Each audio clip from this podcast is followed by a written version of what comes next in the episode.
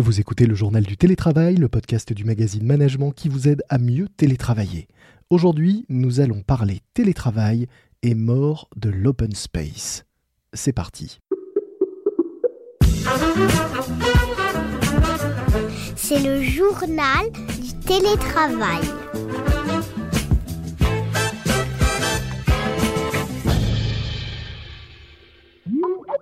Et si cette année que nous venons de vivre avait signé la mort de l'open space, c'est en tout cas ce qui semble se dessiner si l'on en croit le baromètre de l'expérience collaborateur réalisé par l'IFOP pour Juliet Sterwen, cabinet de conseil en innovation et transformation des entreprises. C'est du moins l'un des enseignements nombreux de ce baromètre. Pour en parler, j'accueille aujourd'hui dans le journal du télétravail, le podcast de management, Julien Levert, directeur général adjoint du cabinet. Bonjour. Bonjour. Alors pouvez-vous nous dire bah, assez simplement quels sont les principaux enseignements de votre baromètre, en commençant peut-être, euh, je le disais, par ce chiffre qui dit que 36% des collaborateurs souhaitent à l'avenir travailler dans un bureau individuel fermé, ce qui semble être une tendance qui va un peu à l'encontre de ce qu'on connaissait avant la période de télétravail. C'est quoi le sens finalement aujourd'hui entre rester chez soi et aller au travail? Quel est le sens d'être dans son bureau? À quoi sert le présentiel finalement? Est-ce que ça sert à partager, à euh, brainstormer avec ses collègues? Et auquel cas donc ça vaut la peine de revenir au bureau pour garder cette sociabilisation. Et en même temps, je veux rester chez moi, ou je peux rester chez moi quand je peux, parce que c'est pas tout le monde qui peut rester chez soi, hein, mais pour ceux qui ont pu travailler chez eux et qui euh, sont à l'aise dans ce contexte-là, ils ont gardé une forme de concentration sur la tâche au travail, si vous voulez. Et donc, quand on pose la question de finalement où souhaiteriez-vous travailler, effectivement, 36% des répondants disent bureau individuel fermé, travail à domicile 27%, open space 7% et tiers-lieu et coworking 5%. Et donc là, c'est intéressant parce que on a décrété avant le Covid que l'open space était la réponse à tout, que la collaboration ne pouvait pas euh, se faire que si on travaillait en open space, que c'était euh, l'apogée de l'intelligence collective. Mhm. En même temps, on n'a que 50% finalement des répondants qui souhaitent télétravailler. Hein. Et ce sont les mêmes finalement qui vous disent à 36%, si je reviens au bureau, j'aimerais bien travailler dans un bureau individuel fermé. Donc on est dans le paradoxe permanent. Alors comment vous expliquez ça? Je pense que on a besoin à la fois dans les tâches que l'on a effectuées de moments de collaboration où on a besoin de connecter avec les autres et on a besoin de concentration mhm. pour des tâches un peu plus individuelles. Donc quand, quand ça attaque l'efficacité opérationnelle que ce soit au bureau ou chez soi, on a besoin de concentration et donc plutôt d'un espace fermé dans lequel on va pouvoir faire ses tâches, donc des tâches assez opérationnelles. Et quand on a besoin, encore une fois, d'élargir ses horizons, de connecter, de travailler en collectif en mode projet, là, le travail collectif dans l'espace, au sens euh, stricto sensu du terme, reprend tout son sens. Toutes les réflexions des organisations qui disent aujourd'hui on va optimiser nos bureaux, les questions qu'elles nous posent concrètement, c'est finalement quel est le parcours collaborateur dans l'hybridation? C'est-à-dire, encore une fois, si je suis au travail, pourquoi y faire? Et quand je suis chez moi, pourquoi y faire? 55% des travailleurs pensent donc que le travail distant risque de provoquer un désengagement euh, vis-à-vis de l'entreprise. Est-ce que ça veut dire que la solution pour les réengager, c'est de leur offrir un bureau individuel à tous? C'est une vraie bonne question. Euh.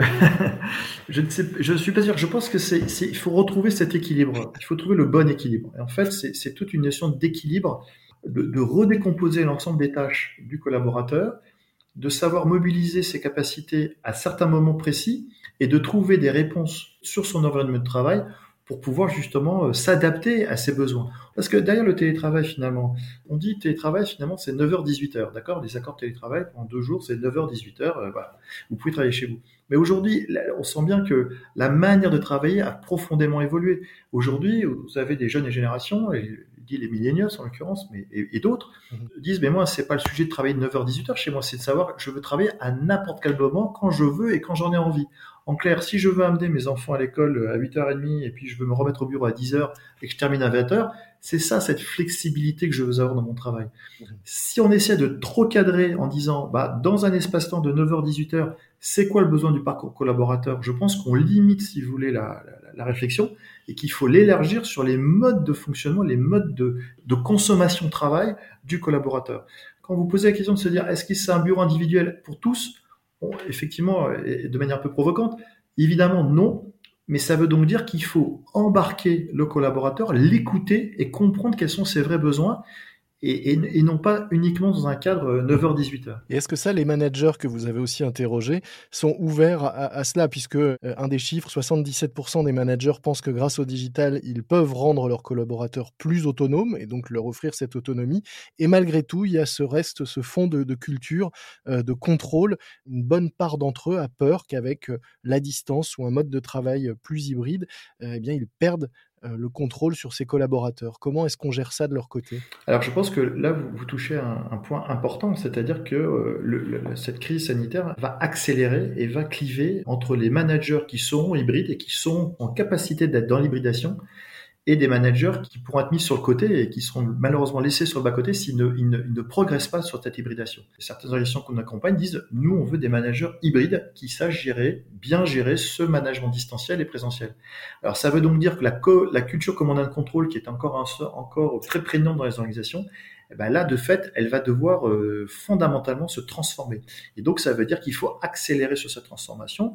Et quand on veut euh, transformer une culture euh, commandant de contrôle, bah, il suffit pas de dire au, manager, on veut que vous arrêtiez d'être commandant de contrôle. Il faut que l'organisation et donc, c'est une vision holistique, si vous voulez, de la transformation qu'il faut opérer.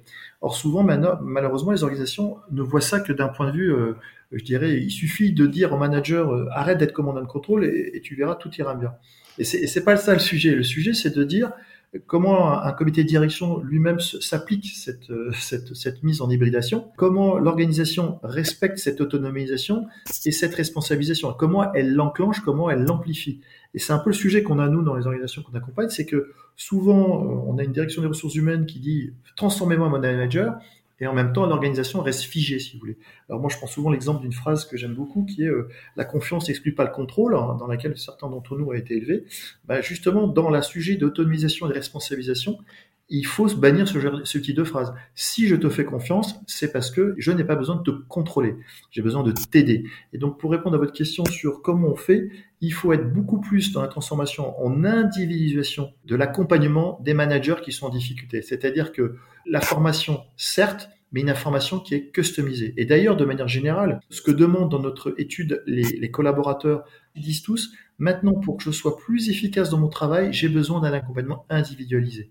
Donc c'est peut-être ça le mot, euh, le mot clé qu'il faut entendre, c'est il faut intégrer la voix du collaborateur, mieux l'écouter, mieux comprendre ses besoins pour pouvoir adapter le dispositif de formation et d'accompagnement de, manière euh, la plus précise possible. Au final et au fond, peut-être que derrière cette demande d'un bureau euh, fermé, il faut simplement entendre la demande d'un traitement individualisé de chacun. C'est exactement ça, c'est écoutez-nous, comprenez-nous et adaptez, faites du sur-mesure par rapport à nos besoins pour qu'on puisse, euh, encore une fois, euh, être le mieux accompagné possible. Mais alors dites-moi, est-ce que ça change, vous, votre propre travail? Je le disais, vous êtes un cabinet de conseil en innovation et transformation des entreprises.